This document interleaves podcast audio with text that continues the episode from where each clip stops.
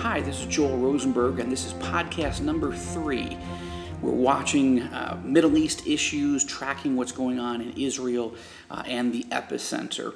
And this uh, podcast is focused on the Israeli Palestinian peace process. As you know, uh, the United States is investing an enormous amount of time and effort to get this peace process restarted.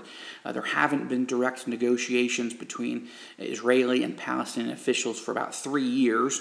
Secretary of State John Kerry has taken six trips to the Middle East uh, just in 2013, trying to get the parties back to the table. As you know, President Obama made his first state visit uh, to Israel. He also met with Palestinian leaders and King Abdullah in Jordan. That was in the spring, in March and the discussions are underway. Um, we'll, you know, uh, there's an awful lot of skepticism out there. There's a lot of cynicism out there, uh, but I think it's we shouldn't be skeptical, and we should well, we shouldn't be cynical at least. Uh, the Bible tells us uh, in Psalm 122, verse 6, to pray for the peace of Jerusalem. Uh, it's our obligation, both as Jews and as Christians, to pray uh, that peace really can come a true peace, a lasting peace uh, a solid peace. Uh, Jesus himself said in Matthew chapter 5, Blessed are the peacemakers. Uh, there's something about trying to reconcile uh, two divided sides that is very biblical. And this is an objective that we need to have. And, and we shouldn't be cynical and say, oh, it'll never happen. Now, as an evangelical Christian, I can say that based on my study of the scriptures, I believe there won't be true, full, comprehensive lasting peace that's truly fair and just and merciful until the Prince of Peace, uh, our Lord and Savior Jesus Christ, you know, reigns from Jerusalem. But uh, we've seen the peace processes uh, be very positive in the past. Uh, the Israelis signed a peace treaty with Egypt in 1979 uh, uh, and, and gave 90% of the land that Israel had, had won in the 1967 war uh, during that time. So, uh, and that has not been the warmest and coziest peace, but it, is, it has held. There has not been an Egyptian war against Israel uh, in these uh, in these years uh, since 1979, and and, and that's uh, you know that's that's important, and we need to note that. Israel signed a peace treaty with the Kingdom of Jordan in the early 1990s under King Hussein at the time. Uh, and that peace treaty has held also. Israel and Jordan have not gone to war uh, with each other uh, since the early 1990s, and this is encouraging. So now I don't think we should be cynical. Uh, there are there's some reasons for thinking it might not work, but believe me, um, uh, I think it's possible that the Israelis and Palestinians will come to a deal. Now, uh, the question is what type of deal and whether that would be a, a deal that is in opposition to the scriptures uh, or, or consistent with the scriptures. Uh, there's a lot of things going on here. Uh, let me just make a few points in this podcast about uh, what we're seeing and, and some of the interesting things that, uh, at least that from my perspective, things that are interesting about the current process. First, some polling. It's interesting to me that 58% of Israeli Arabs believe that the Netanyahu government is sincere in its desire to make peace. Uh, I find that interesting because uh, Israeli Arabs generally don't vote for uh, uh Jewish candidates for prime minister. Uh, prime Minister Netanyahu is considered uh, on the right wing of the Israeli political sphere, and um, and so there's there's sometimes there's certainly opposition to, and sometimes even definitely suspicion of, and even hostility towards uh, Benjamin Netanyahu among Israeli Arabs, uh, but not all. I mean, it's certainly not universally true, but, but, but generally, Netanyahu coming from the right of center party of Likud, a party that believes in building uh, new settlements and developments in Judea and Samaria. Uh, what the Palestinians would call the West Bank, uh, is, is, a deeply unpopular view, uh, certainly among Palestinians, but also among Israeli Arabs. Uh, Netanyahu has, uh, is, is, had a hard negotiating approach. Um, and so there's, there's mixed views. I mean, I think it's fair to say it's mixed, but mixed towards the negative against Netanyahu. So it's interesting that 58% of Israeli Arabs, these are Arabs um, both Christians and Muslims who are citizens of the state of Israel, who live inside what is known as the Green Line or inside what is known as Israel proper. You know, they are not living in disputed territories in Gaza, for example, or in the West Bank. Uh, but 58% believe that Netanyahu and his government are sincere in their desire to make peace. I found that uh, interesting and encouraging. Uh, I found also interesting, but but um, but you know, uh, certainly noteworthy that in the same poll, 63% of Israeli Jews oppose a major West Bank pullout. Uh, Israelis overwhelmingly want there to be a peace process. They want a deal with the Palestinians, but they they've really uh, most Israelis have really soured on the idea that giving up land will in fact lead to peace. Uh, the Israelis look at it from the perspective of they gave away southern Lebanon in the year 2000 uh, without a peace treaty. They, uh, Prime Minister Barak just gave the, the, the, strip of southern Lebanon that Israel had controlled after uh, a war, uh, gave it back to Lebanon. And yet, what happened? What happened was that the Iranian backed Hezbollah uh, terrorist forces moved into the area and in 2006 fired 4,000 uh, rockets and missiles at Israel. That was the, uh, the Second Lebanon War. So Israelis feel like they gave away land and they got 4,000 rockets and missiles as a thank you present. Uh, they're, they're not comfortable with that. Um, in 2005, then Israeli Prime Minister uh, Ariel Sharon uh, gave away Gaza to the Palestinians without asking for a peace treaty. He just said, You can have it, we don't want it. And what happened was, uh, since then, we've seen uh, more than 10,000, some would say 50, up to 15,000 rockets, missiles, and mortars have been fired at uh, Israeli civilians in southern Israel from Gaza. So Israelis say, listen, we gave away southern Lebanon and we got 4,000 missiles. We gave Gaza to the Palestinians and we got 10 to 15,000 rockets and missiles as thank you presents. Why exactly should we give uh, the West Bank? Um, how would we know that we wouldn't get more rockets and missiles? This is a this is a serious concern, and it's a legitimate concern. Now, Palestinians look at it differently, uh, understandably, but they but they have to uh, but people have to understand at least the way the Israelis see it and why 63%, I mean, that's a strong majority, don't want um, a major West Bank pullout, meaning they don't want to give up all of Judea and Samaria. Uh, they're willing to give up some, uh, but not as much as, uh, you know, uh, Prime Minister Ehud Barak wanted to give, about 93% back in 2000. And uh, Prime Minister Olmert, Ehud Olmert, uh, in the mid 2000s uh, was offering about 95, 96% of the West Bank. So uh, Israelis are overwhelmingly opposed to that. Um, now, as we go into this process, as there are more discussions, there were some initial discussions in, in, in Washington uh, just to sort of establish the uh, you know, the, sort of the early ground rules. Um, uh, Palestinian chief negotiator Saeb Erekat, a, a, man I actually met and interviewed uh, for my book Epicenter a few years ago. He's been the chief negotiator for many years. He knows the issues well. Uh, so that's Saeb Erekat. He and uh, Mohammed uh, Shtayyeh, these are the two that came for the Palestinian side. Uh, the Israelis were represented by Justice Minister Tzipi Livni and by Yitzhak Molcho, uh, who's a close advisor to Prime Minister Netanyahu. Uh, I met uh, Yitzhak Molcho a number of years ago, in 2003 actually, uh, when I was invited by then Foreign Minister uh, Benjamin Netanyahu to come to Israel for a week to do research for a novel that I was writing about a post Arafat environment. Uh, that was a novel called The Last Days. And um, uh, had me sit down with Molcho. Molcho had been his direct negotiator with uh, Yasser Arafat uh, over the years, and it was really an interesting conversation.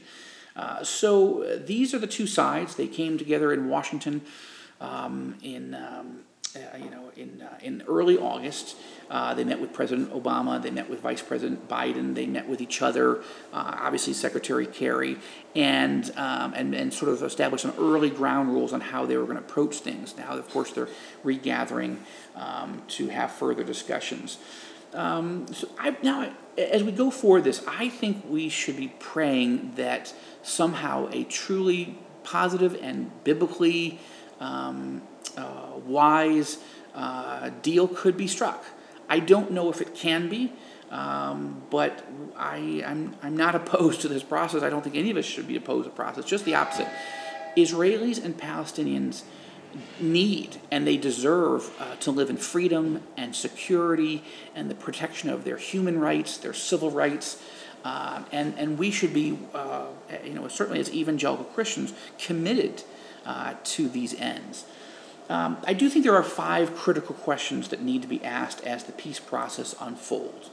First, what is the best way to, uh, to balance competing priorities? And you can read, by the way, more of this in detail um, on my blog. You, you, can search for an article that I posted on August 3rd called Five Critical Questions We Need to Ask During the Mideast Peace Process. So you can find that on my blog at joelrosenberg.com.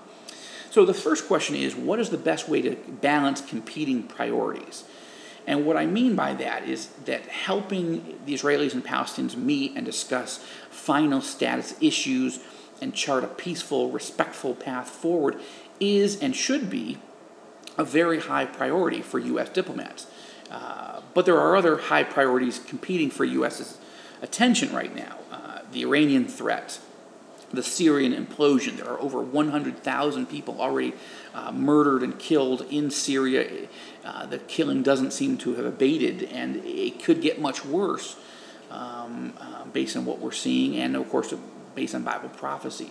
There was the Egyptian coup d'etat, with the Egyptian military taking power back from the Muslim Brotherhood. I think that's mostly a positive development, uh, but still, things are very tenuous in the region. And with Iran getting close to building nuclear weapons, that's the number one issue that Israel is focusing on. It's the number one issue that the United States should be focusing on. It doesn't mean we can't walk and chew gum at the same time, that we can't work on several issues at the same time, but we need to make sure that we are careful about balancing the priorities and making it clear that the Iran, stopping Iran from getting nuclear weapons is the number one most important issue for peace and security in the Middle East. And, uh, and we can't get our eye off that ball. Uh, so it's a question at this point Does, uh, how will the U.S. Uh, administration um, balance those competing priorities? Second, are we certain that the Palestinian leadership truly wants to make peace? Now, I believe uh, with all my heart that many of the Palestinian people want to live in peace with their Israeli neighbors. I know many Palestinians. I'm spending more and more of my time um, in the West Bank uh, with Palestinian pastors as well as uh, sort of the rank and file. Uh, I've got a long way to go. Uh, there's much more that I need to learn. But I have no doubt that the Palestinian people overall want peace. Um, I'm sure that in their hearts, many, not all, but would like to have all of uh, the land of Israel. They're not comfortable with Israelis there, Zionists being there. But I think many have come to sort of re- realize that the Israelis are going to be there and they just want their own ability to live uh, and govern themselves without Israeli interference, without uh, Israeli um, uh, military and police sort of in their lives, uh, controlling their lives, and those are legitimate uh, desires. But, the, but real questions do have to be asked about Palestinian Chairman Mahmoud Abbas.